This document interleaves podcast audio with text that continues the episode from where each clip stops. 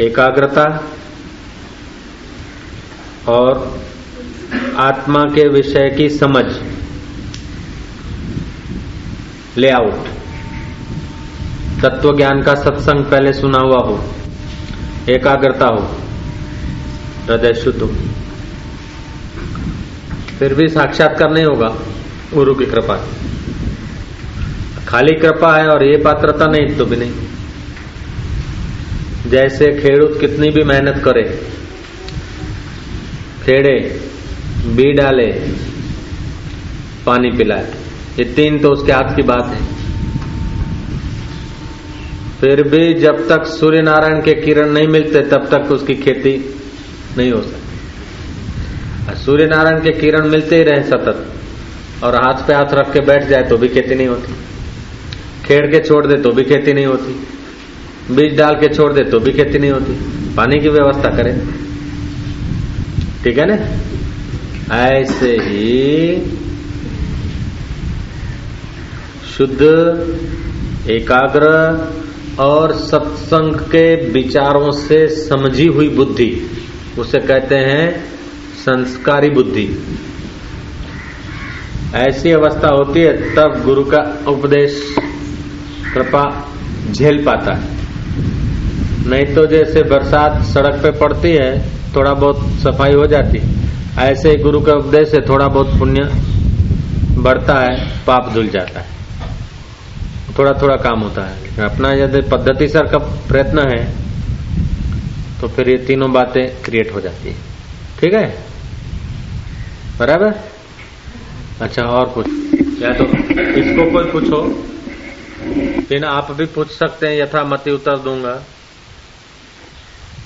आप भी पूछ सकते हैं यथा मति उत्तर दूँगा। हो सकते हैं। मगर रोग का अभाव वही निरोगी निरोगी कोई प्रकार नहीं होगा। हाँ, असत्य का प्रकार बहुत हो सकते हैं। हाँ? असत्य का प्रकार हो सकते हैं। मगर असत्य का अभाव हो ही सत्य है। सत्य का प्रकार नहीं होता। तो धर्म सत्य है। धर्म सत्य है। तो धर्म का प्रकार नहीं होना चाहिए धर्म एक ही होना चाहिए। तो अपनी संस्कृति में ऐसे ऐसे कई धर्म। कई धर्म है। ऐसे भी है कि एक एक साधु ने एक जगह बैठ लिया कुछ बोला नहीं। तो हम सोचते हैं कि बापू बोलते नहीं उसकी भी हम भक्ति करते हैं। और इसने एक ने बहुत बोला तो बापू बहुत ज्ञानी है जब वो बोलते हैं उसकी भी हम उसकी भी भक्ति करते हैं। एक ने ऐसा किया कि कोई राग नहीं है। कोई तो उसको भी हम पूछता है। और दूसरे कहते हैं कि विवेकानंद है, बिल्कुल अप टू डेट रहते हैं। तो हम कहते भगवान को भी वो पसंद है, उसकी हम पूजा करते हैं। तो ऐसे अलग अलग एक दिगंबर में रहते हैं तो उसको कोई राग नहीं, उसको भी पूजा करते हैं। और एक सितंबर में रहते हैं, उसको भी पूजा करते हैं। तो ऐसे ऐसे अलग अलग क्यों होते हैं? एक ही होता है धर्म सत्य और एक ही होते हैं। अच्छा तो आप आप जो पूजा करते हो धर्म की तो पूजा? क्या है? मेरा मेरा सवाल वही है। तो इतने बहुत आइडिया आता है विचार है। उसमें धर्म क्या है? What is the of religious what is the elements of the religious देखो फिर जो श्वेतंबर है, दिगंबर है, त्यागी है, रागी है, ये बाहर की आकृतियाँ भिन्न भिन्न हैं। धर्म तो क्या है? धर्म की परिभाषाएँ बहुत लंबी चौड़ी होती और धर्म धर्म में और मत में फ़र्क होता है, ये बात समझ लेना मूल की। मत में और धर्म में फ़र्क है। धर्म को आध्यात्मिक ढंग से यूँ बेचारे तो जो सबको धारण कर रहा है, उस परमात्मा के जो कि त्यों मुलाकात ही धर्म का फल है। हम्म? अब उस मुलाकात के रास्ते अपने अपने ढंग से अपनी अपनी योग्यता और अपना अपना देश, काल, युग का ख्याल करके जो यात्रा करने की पद्धतियाँ बनी, वो बनी बुद्धि से। मति से। वो हो गए मत। और मत में पड़ गए मतांतर। क्योंकि मति एक नहीं होती। तुम्हारी मति, उसकी मति मति मति मति भिन्न। मुंडे मुंडे, मतिर भिन्न। एक एक मुंडे की, एक एक खोपड़ी की मति मति भिन्न होती। धर्म मति से जो निकला है उसमें मतांतर है। लेकिन जो आदि धर्म है, वो एक है। और उस एक में जिसकी स्थिति हो गई, भीतर से वो एक ढंग की स्थिति हुई, लेकिन बाहर का रहन सहन वो धर्म नहीं है। जैसे सुखदेव जी का आचरण है महात्यागी कोपिन का भी परवाह नहीं, उसकी भी पूजा करते। कृष्ण का महाभोगी, उसकी भी पूजा करते। जनक राज्य करते हैं, उसको भी हम वंदन करते हैं, बड़े ज्ञानी थे। रामचंद्र जी बाली को मारते हैं, रावण को मारते हैं और राज्य करते हैं, उनकी भी पूजा करते बाली को मारा उसलिए पूजा नहीं करते वो राज्य कर रहे हैं उसलिए हम पूजा नहीं करते सुखदेव जी कोपिन पहनते उसलिए पूजा नहीं करते पूजा उसलिए करते हैं कि उनकी मति उनका शरीर जैसे एक चेहरा दूसरे चेहरे से नहीं मिलता, ऐसे एक आदमी का स्वभाव और रहन सहन दूसरे आदमी से पूर्ण रूप से नहीं मिल सकता।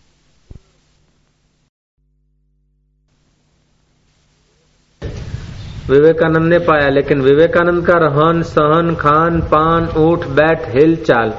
और रामकृष्ण की हिलचाल, उठ, बैठ, खान पान में अंतर था। हम तो रामकृष्ण को भी आदर देते हैं और विवेकानंद को भी देते हैं। तो हम खान पान को नहीं देखते रहन सहन को नहीं देखते, उनके भीतर की स्थिति की पूजा होती। अब आप रसगुल्ला चाहते हैं, ये दही वड़ा चाहते हैं, एक आदमी खीर चाहता है, एक आदमी सब्ज़ी रोटी चाहता है, एक आदमी पिक्चर चाहता है, एक आदमी कांकरिया का सैर करना चाहता है, एक आदमी किसी का जेब काटना चाहता है। होते हैं ना? ऐसे आदमी होते कि नहीं होते? ये चाह के साधन अलग अलग हैं। और उस चाह के साधनों की पूर्ति के लिए चेष्टाएँ अलग अलग हैं। लेकिन इन सब के पीछे एक धर्म छुपा है। क्या सुख लेने की इच्छा है सबकी? चाहे रसगुल्ले वाला, चाहे जेब काटने वाला। चाहे पैसा इकट्ठा करने वाला, चाहे पैसे का दान करने वाला। दान भी तो सुख के लिए करता है और एकत्र भी सुख के लिए करता है। ये मेन पॉइंट समझ लेना। तो फिर सब रहस्य खुलते जाएँगे। तो प्राणी मात्र सुख चाहते हैं और वो शुद्ध सुख मिल जाए। शुद्ध सुख जो है, शुद्ध आत्म सुख उसी को धर्म बोलते हैं। अब उसके तक सीधा रास्ता तो वेद बताता है। और वेद ने बताया उसे, उसको सनातन धर्म का है। सनातन धर्म। और जो है वो धर्म, नाम उन्होंने रख लिए, लेकिन और सब मत है। किसी व्यक्ति के मति में उस समय के लोगों का ख्याल रख के और अपनी जैसी योग्यता होती है। आज से दो साल पहले भी आप वकील होंगे। ठीक है ना? दो साल पहले भी तुम्हारी मति थी। और उस समय लग रहा था कि आई एम राइट और दो साल के बाद के अनुभव के बाद अभी जो मति तुम्हारी है तो तुम्हारे काफ़ी अनुभव अभी छोटे लगेंगे। तो आप अपने को अभी सही मानेंगे।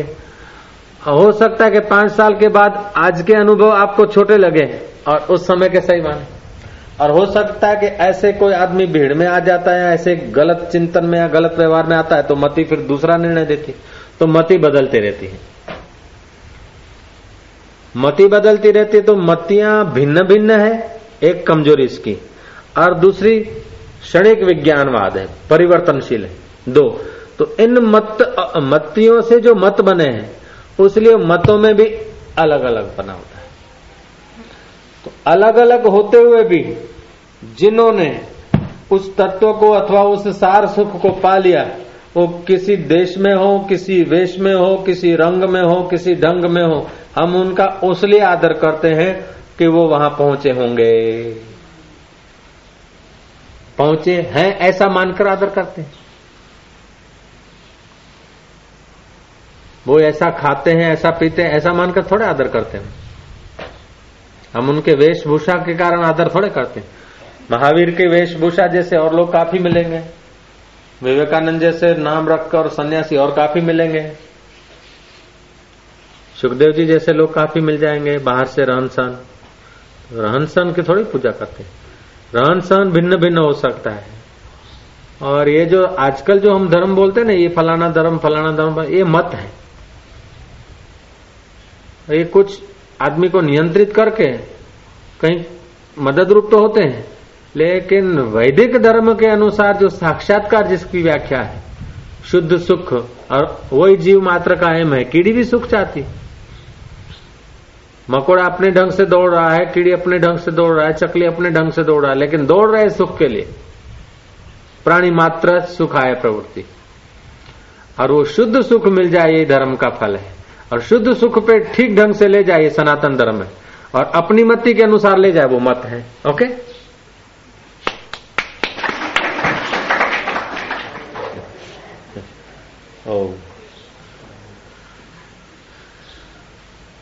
पूछिए पूछो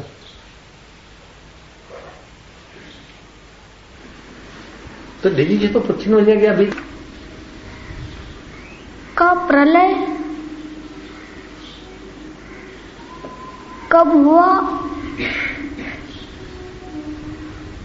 और ब्रह्म ज्ञानी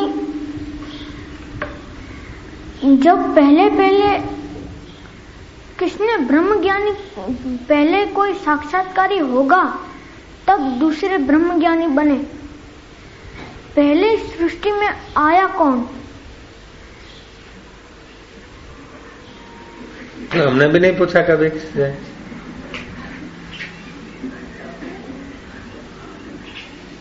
बताओ भाई अब। मैं तो तेरा बाप भी नहीं जानेगा। ये किसने सिखाया तेरे को? अच्छा। अच्छा फिर से बोल बाबा अब तो जमाना पड़ेगा।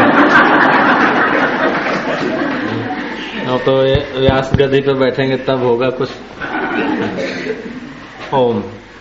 हम्म। सृष्टि की उत्पत्ति और प्रलय किसने देखा? ठीक है? और ज्ञानी के बिना तो साक्षात्कार होता नहीं। तो पहले पहले ज्ञानी कौन होगा?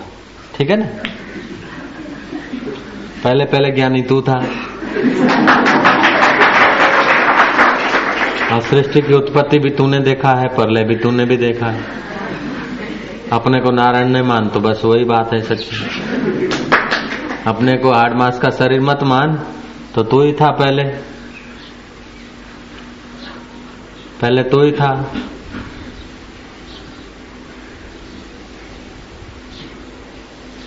साक्षात्कारी कभी मरता नहीं कभी जन्मता नहीं तो मैं साक्षात्कारी था तो फिर मैं दूसरे जन्म में मैं ऐसा थोड़ी बोलता, तू साक्षात्कारी था। हम बोलता, तू। तू अपने को अंताकरण से मिला के अज्ञानी मानेगा तो तेरी मर्ज़ी, लेकिन हमको जो तू दिखता है हो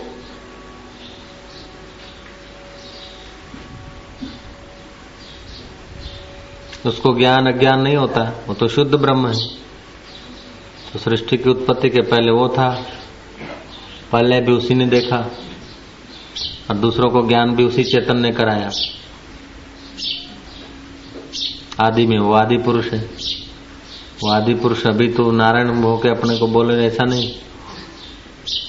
नारायण की बात नहीं कर रहा हूँ, तेरी बात करता हूँ। तो बीच में नारायण को मत ला। बाप तेवा बेटा तो बाप तुम जैसे बेटे का प्रश्न है तो बाप भी ऐसे उत्तर देगा, एकदम सड़क का बोलो। सृष्टि की उत्पत्ति और प्रलय किसने देखा? कुछ नहीं है, कुछ नहीं है, कुछ नहीं है। प्रलय हो गया। प्रलय हो गया। जब कोई वस्तु है तो उसकी उत्पत्ति है। जब कोई वस्तु है तो उसका विनाश है। और उसका विनाश है तो विनाश का साक्षी है। लॉजिकल सिद्धांत है। ये यहाँ दिख रहे हैं तो पहले कहीं न कहीं थे। थैली में थे उसके पहले माली के पास थे। उसके पास पहले खेडूत के पास। उसके पहले खेत में थे। और उसके पहले मिट्टी में थे। हैं? मिट्टी में, जल में, तेज में, वायु में, वहाँ से आए। और अभी जाएँगे भी वहीं। देर सबेर इसमें जल का हिस्सा है, जल में मिल जाएगा उड़ जाए सूख जाएगा। तेज का हिस्सा है, तेज में मिल जाएगा। वायु का हिस्सा है, वायु में चला जाएगा। पृथ्वी का हिस्सा है, पृथ्वी में मिल जाएँगे।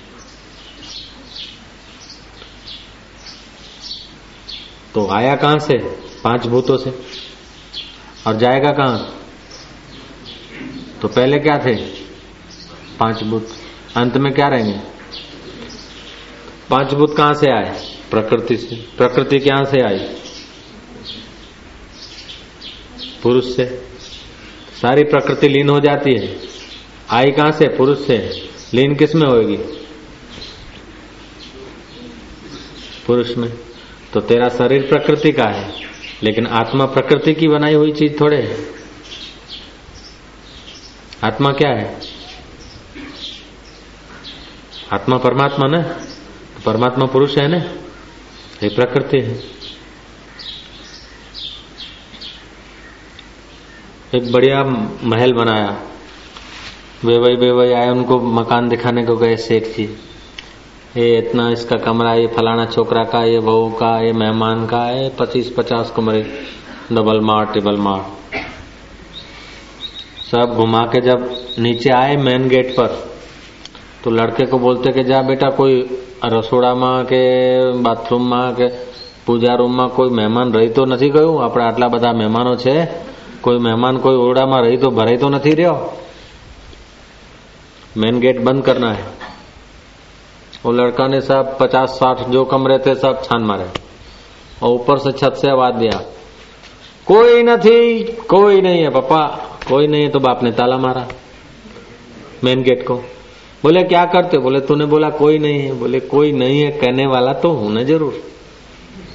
कोई नहीं है, उसको भी कहने वाला है ना, वो साक्षी है। ऐसे ही परलय हो जाता है, कुछ नहीं रहता है। तो परलय प्रकृति में होता है, आत्मा में नहीं होता। तो प्रकृति के सब रंग ढंग सब शांत हो जाएँगे। तो रंग ढंग निकले कहाँ से? चैतन्य से। परलय कहाँ होंगे? उसी में होंगे। जैसे रात को तुम सो गए तो परलय भी चार किस्म के होते हैं। समझे तो? एक होता है नित्य परलय, तुम सो गए परलय हो गया सेठ सेठ नहीं वकील वकील नहीं बाप जी बाप जी नहीं असील असील नहीं આખું જગત સંકેલીનમય બધો વ્યવહાર લેવા દેવા બધું હૃદયની અંદર ये रोज तुम परलय करके सो जाते हो तो सुबह को निकालते भी अपने विचारों से ही व्यवहार हो ना ये हॉल बड़ा लगता है मेरे से लेकिन मेरे शरीर में जरा सा हृदय हृदय से जरा संकल्प उठा के ऐसा हो जाए। ये धुआँ रुकने के लिए चलो जरा सा रे, रेस्ट शेड बना दो। संकल्प मेरा निकला। अब हम इसके नीचे बैठे तो हॉल बड़ा लग रहा है हम छोटे लग रहे हैं।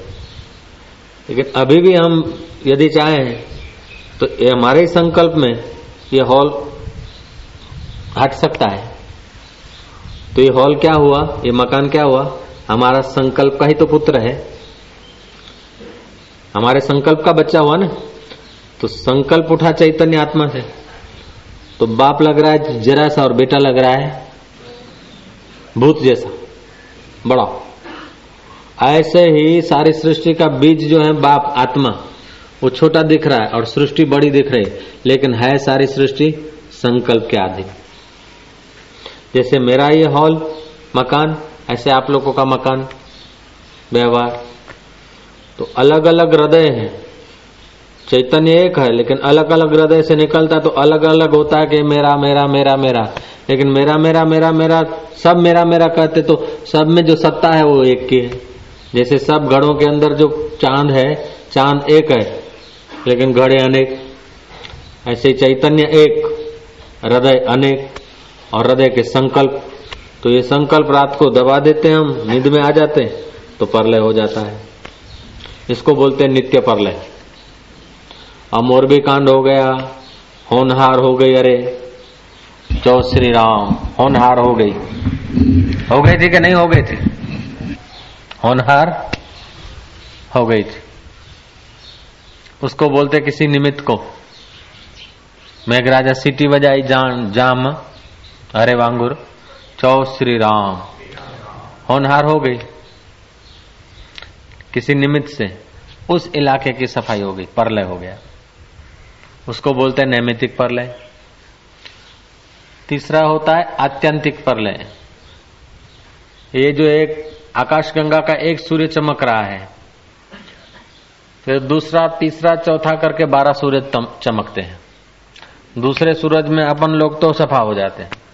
फिर धातु ये पिघलने लगते और आग पैदा हो जाती है ऐसे वृक्षों में। आग आग आग आग सब सफ़ा हो जाता है। वो अत्यंतिक परलय ये भूमंडल सब साफ़ हो जाते ये तीसरे नंबर का प्रलय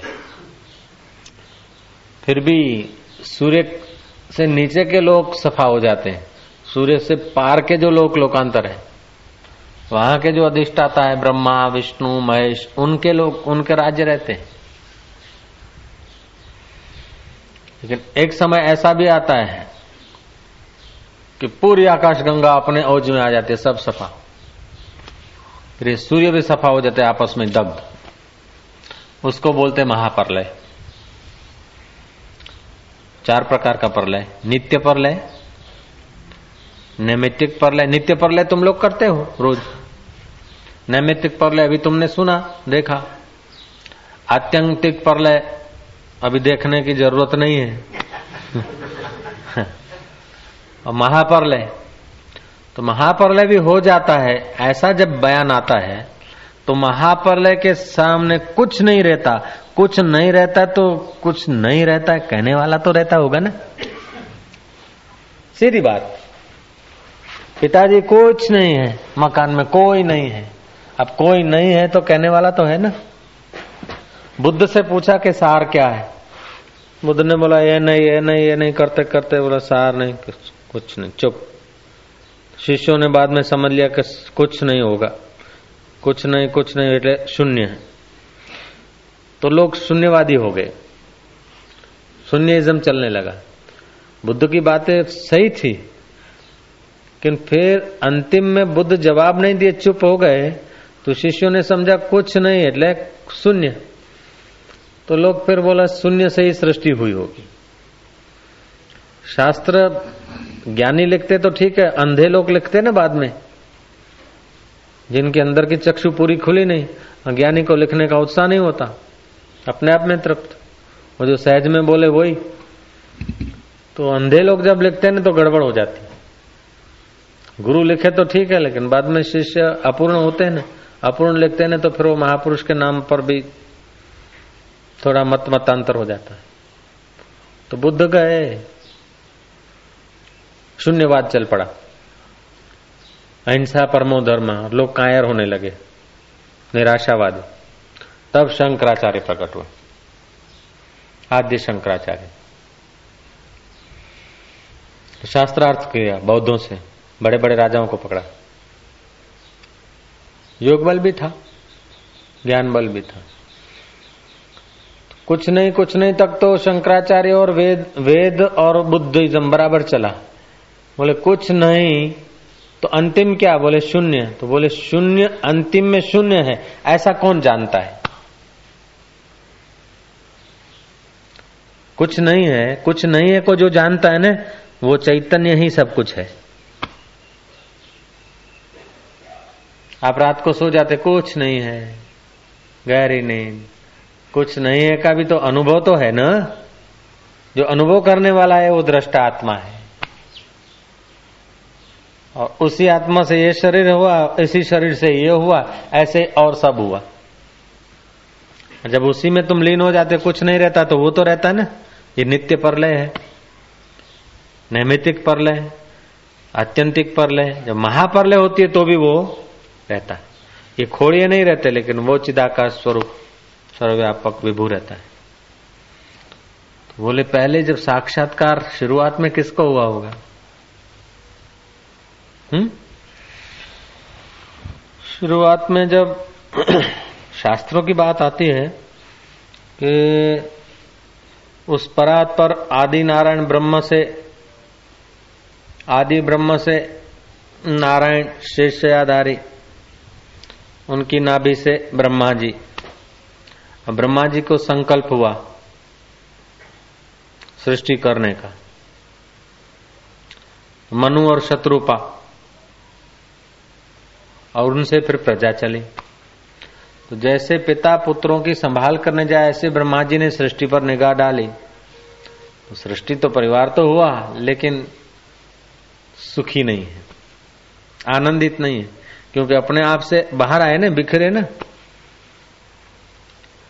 तो योग वशिष्ठ में आता है तो फिर ब्रह्मा जी ने यज्ञ याग विधान शुरू किया। और यज्ञ याग लोग करे और मनोकामना पूरी होने लगे। फिर भी देखा कि लोगों को पूर्ण आनंद नहीं। हवन करे और बरसात, जब चाहे बरसात। जैसे आप स्विच ऑन करते ना, लाइट हो जाती, बैल बज जाता है। ऐसा जीवों को सामर्थ्य था। जैसे अमेरिका में जो चीज़ चाहिए वो मिल जाती है, फिर भी शांति नहीं फिर उन्होंने सत्य संकल्प निकाला सत्य बोले। फिर जो चाहेंगे वो हो जाएगा। यज्ञ करने के लिए धुआँ की भी ज़रूरत नहीं पड़ेगी। सत्य संकल्प निकाला। सत्य संकल्प हुआ, जो जो जैसा संकल्प करे, ऐसा होने लग जाता था। फिर भी देखा तो जीव गुस्से गुस्से में एक दूसरे का सत्यानाश कर देते थे। फिर ब्रह्मा जी ने खूब गहरा विचार करा तो उसी आदि पुरुष ने ना, आदि नारायण में से ही तो वो ब्रह्मा जी, विष्णु, महेश, सब उसी आदि परमात्मा। तो तो परमात्मा तो सबके हृदय में था। ब्रह्मा जी ने देखा कि अब तत्व ज्ञान यदि लोगों को मिले और अपने असलियत को जानकर फिर जिए तो उनको हर्ष, शोक, राग, द्वेष नहीं होगा। तो उसका कौन प्रचार करे? तो उन्होंने मानस पुत्रों की रचना किया। वशिष्ठ, अंगीरा पाराशो नारद आदि ये मानस पुत्र उन्होंने रचे। और उनको कहा कि जिनको संसार की इच्छा हो, भोग पदार्थों की इच्छा हो, उनको तो यज्ञ, याग, धर्म, कर्म कर्म कांड का उपदेश। जिनको शांति की इच्छा हो, उनको ध्यान आदि का। जिनको जन्म मरण से पार होने की इच्छा हो, उनको आत्मा का साक्षात्कार का रास्ता बता। अपने आप में तो फिर वशिष्ठ आदि को उत्पन्न किया तो मन से ही बनाया। संकल्प जैसे आप रात को मन से ही स्वप्न बना लेते हैं, स्वप्न में आदमी बना लेते हैं, ऐसे ही ब्रह्मा जी ने वशिष्ठ को बना लिया, दूसरे ऋषि को। वो फिर वसुंधरा पर आए। और जो ओजवान थे, जो दूसरों को अपनी बात मना सकते थे, ऐसे ओजवान लोग जो राजा बने बैठे थे, उन राजाओं को इन्होंने ये विद्या दिया। इसीलिए इस विद्या का नाम राज विद्या भी आता है गीता में। गीता में इसको राज विद्या भी बोलते हैं। और बड़ी गोप्य है, इसलिए इसको गोह्य विद्या भी बोलते हैं। और ब्रह्म परमात्मा का साक्षात्कार कराती है इसलिए इसको ब्रह्म विद्या भी बोलते हैं। अविद्या का नाश करती है। अनात्म वस्तुओं में से सत्यत्व हटा देती है। इसीलिए इसको आत्मविद्या भी बोलते हैं। ठीक है? प्रश्न कैसा है? उत्तर भी ऐसे ही है। तो फिर आदि ब्रह्मज्ञानी कौन हुआ? बताओ। आदि ब्रह्मज्ञानी वही ब्रह्म है। और वो ब्रह्म अभी भी है सब में। तो आदि भी वही है, अंत भी वही है। बीच में जो फूल दिख रहे हैं, वो भी उसी की सत्ता से है। ऐसे बीच में ये जो फूल दिख रहे हैं, वो भी उसी के साथ था। पहले सोना था।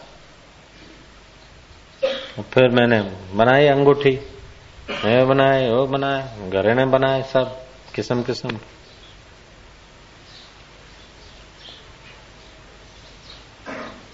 अथवा तो यूँ कहो कि एक तेल का व्यापारी था। लिया दिया लिया दिया करता था। थोड़ा कमा लिया। तो महाराज, दो सौ रुपया खर्चा करके दो तोले का, सोने का, वो जमाने का। भगवान राम की मूर्ति बनाया, दो तोले की। फिर लिया, दिया लिया, दिया, क्या सट्टा लग गया, तेल में कमा लिया। फिर बोला, राम जी तो है, लेकिन राम जी का सेवक भी होना चाहिए। और उस समय जरा जेब गर्म थी तो हज़ार रुपया खर्च करके हनुमान जी ले आया, दस तोले वाला। अब तेल वाला है सटोरिया का तो क्या भरोसा बेचारे? लिया, दिया लिया, दिया, मैं गया, दिया। ओ थैली में डाल के राम जी को और हनुमान जी को ले गया माणिक चौक। समझ गए ना? सोने के पास। चौकसी बोलते ना? चौकसी की दुकान। चौकसी ने देखा, जरा फेट बैठ चढ़ाई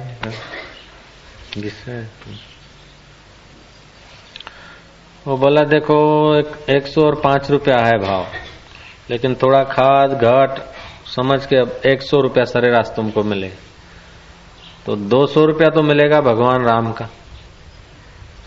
और हज़ार रुपया मिलेगा हनुमान जी का।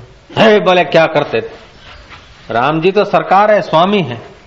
अब सेवक का हज़ार देते हो तो स्वामी का दो हज़ार वैल्यू होना चाहिए। वो सोनार बोलता है तू स्वामी भी ले जा सेवक भी ले जा। मेरे को दो तोला और दस तोला दे दे, बाकी का तू ले जा। अब सोनार की नज़र सोने पर है, और ग्राहक की नज़र घाट पर है। घाट सच्चा है कि सोना सच्चा है? ऐसे ये संसार जो है, घाट है। और घाट जिस सोने के आधार पर है, वो परमात्मा पहले भी था, अभी भी है, बाद में भी रहेगा। वही ज्ञानी है, वही ज्ञान कराता है। कोई व्यक्ति थोड़े ज्ञान कराता है, व्यक्ति की आकृति में जो दिख रहा है, वो भी अव्यक्त परमात्मा ही है। तो बोले, कितने साल से चलता है ये काम? लाख साल, दो साल, दो लाख साल, दस लाख साल। अनादि, सनातन, कब से शुरू हुआ, उसका अभी तक कोई पता नहीं लगा पाया। सृष्टि अनादि है। इसकी दिव्यग्निक की कोई रूपरेखा बड़े बड़े योगी भी नहीं लगा सके। अनादि। अनादि काल से ऐसा चला आ रहा है।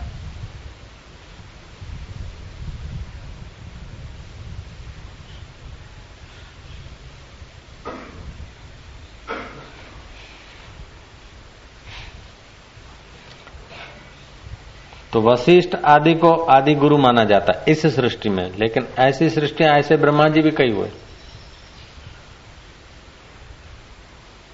पृथ्वी के धूल के कौन गिन सकते हो, लेकिन ब्रह्मा जी कितने हुए वो नहीं गिन सकते।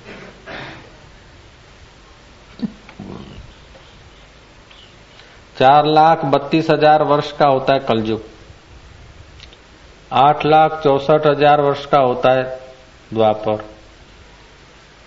कलयुग से दुगना द्वापर, तिगना, त्रेता और चार गुना। सतयुग। बारह लाख छियानवे हज़ार वर्ष का होता है तीसरा युग। और चौथा जो सतयुग है होता है सत्रह लाख और कुछ अट्ठाईस वर्ष ऐसे कुछ जो भी होते हो। बयालीस वर्ष जो भी होते हो। ये चौकड़ी बीतती है। चतुर्युगी उसको बोलते चतुर्युगी।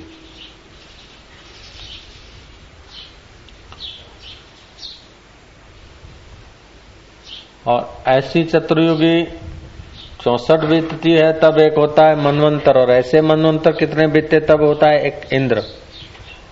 और ऐसा इंद्र इंद्र का समय सौ साल इंद्र जीता है। ब्रह्मा जी के एक दिन में चौदह इंद्र बदल जाते हैं। ऐसा ब्रह्मा जी सौ साल जीता है। और ऐसे ब्रह्मा जी पृथ्वी के धूली के कणिकाओं से भी ज़्यादा हो गए। बताओ कब से चलता है सृष्टि? जरा लगाओ हिसाब कंप्यूटर से। इसलिए इसको अनादि कहा। इसका कोई आदि नहीं, अन आदि। न आदि, अनादि।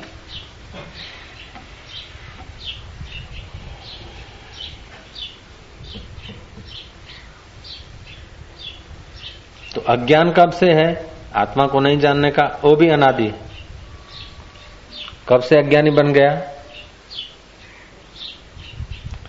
तो बोले, स्वामी जी, फिर फिर कोई कल्पना करके बोले, सृष्टि पाँच हज़ार वर्ष की है, दो हज़ार वर्ष की वो उनके मन की कल्पना है, मत है, मति के। धर्म का सिद्धांत नहीं सनातन धर्म नहीं हो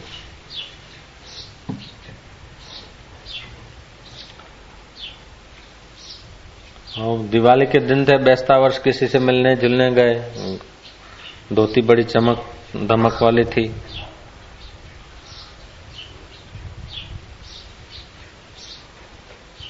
साटिन जीन पहरी थी। पैंट साटिन डक, होता है ना?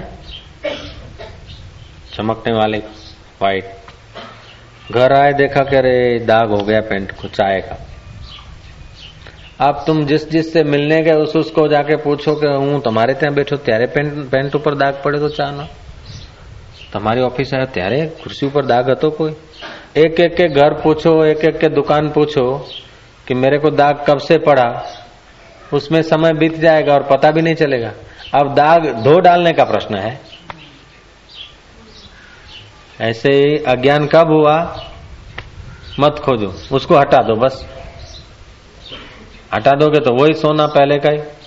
पहले वो तेली के घर का था, अब कोई किसी के घर का था, लेकिन सोना सोना अपने आप में था। अभी इस घर में आया, उसके पहले किसी के घर में था, उसके पहले और किसी के घर में था। इस घर में आया, उसके पहले आबू की गुफा में तप करता था, केशवानंद स्वामियों के बंगाल में जन्म हुआ था। फिर गुजरात में जन्म हुआ। उसके पहले कहीं था। बकरी चराता था। और फिर साधु को देखा तो साधु बनने की इच्छा होती थी तो दूसरे जन्म में साधु हुआ। दूसरे जन्म में साधु हुआ था अकेले में तपस्या किया तो फिर जरा रौनक वाला साधु बनू तो ये रौनक वाले बन के जैसी जैसी तीव्र इच्छा होती है ऐसा ऐसा आदमी बनता जाता है। उसके पहले गाय था, उसके पहले बंगदेश में कौआ था, उसके पहले मालव देश में हिरण था,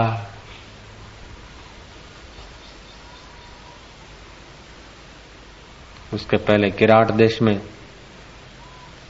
कोयल था। बोलो। अब वो तुम था कि शरीर से तुम्हारे अब जो शरीर मिलते वो हम मान लेते ये दाग चढ़ गया अभी तो है फल सफरचंद खाया तो मैं अभी टिफिन में माल पड़ा था अभी हम हो गए હવે હું છું આ અત્યાર સુધી રોટલીઓ હતી શાક હતું કચુંબર હતું હવે હું થઈ ગયા કે નહીં અત્યારે આ છે ને થોડી વારમાં હું થશે કે નહીં બધા तो ये जो हूं है ये इसी का तो रूपांतर है और क्या है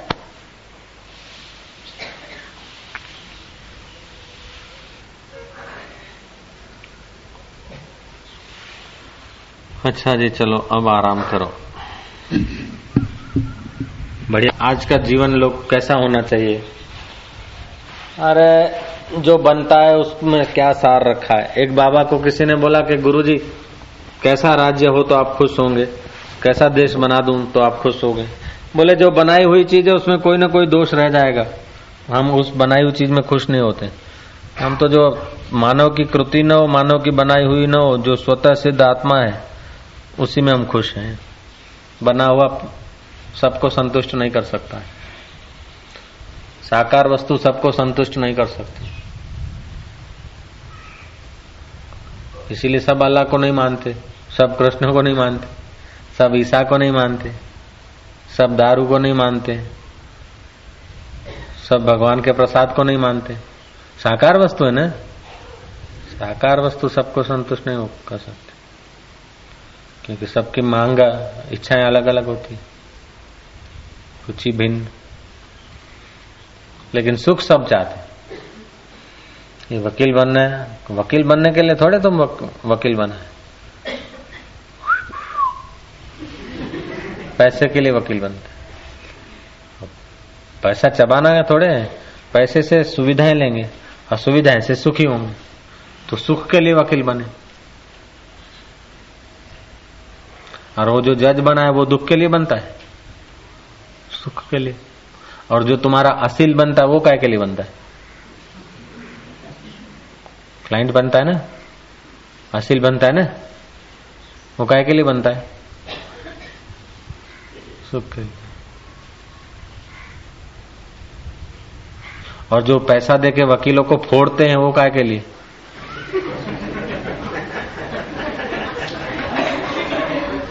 और वकील नहीं फूटते काय के लिए?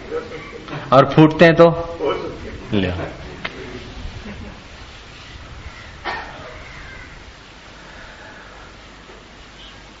खबर सब रहती है ना इधर? खबर सुनाने वाले आ जाते ना तो खबर सब रहती है इधर। वो बोलते हमारा वकील फूट गया। गड़ा काय को ऐसा होता अच्छा जो, बाबा लोग सुल्फा पीते काय के लिए पीते? और हम नहीं पीते तो काय के लिए? मूल सबका सुख है। मत अलग अलग है, उसलिए झंझट है। मत यदि वैदिक तत्व तो समझ में आ जाए तो फिर इतना कलह हट जाए, विरोध हट जाए।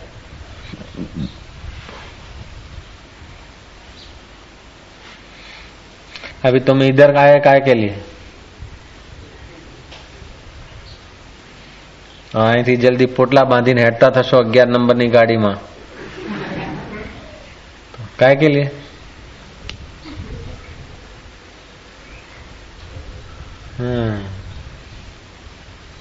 सुख के लिए भागा जा रहा है जब तक असली सुख में नहीं ठहरेगा तब तक दौड़ता रहेगा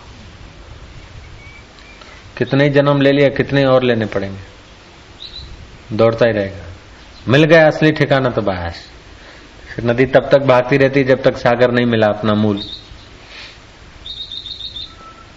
किसी का यमुना नाम है, किसी का साबरमती है, किसी का सरस्वती है, अमेरिका की नदी जो है, जर्सिल, किसी का जर्सिल नाम है, किसी का मोरल नाम है, लेकिन सब जा कहाँ रही है?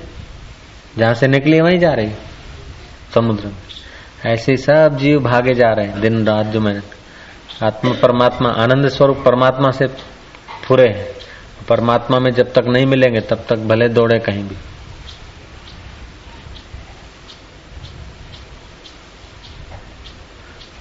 तो बादल उठाते ना पानी। फिर बरसता तो जो समुद्र में बरसता है, वो जल्दी समुद्र को मिल जाता है। और जो दूर निकल जाता है, वो ठोकरे खा खा के फिर पहुँचता है। ऐसे जो आदि परमात्मा से फुरे जीव और फिर वहीं उनकी वृत्ति शांत हुई। उनका नाम ईश्वर हुआ। सरस्वती, पार्वती, सूक्ष्म जगत में जो सात्विक देव हैं, वो ईश्वर कोटि के माने गए। हालाँकि उनके पास भी मन है, उनके पास भी हृदय है।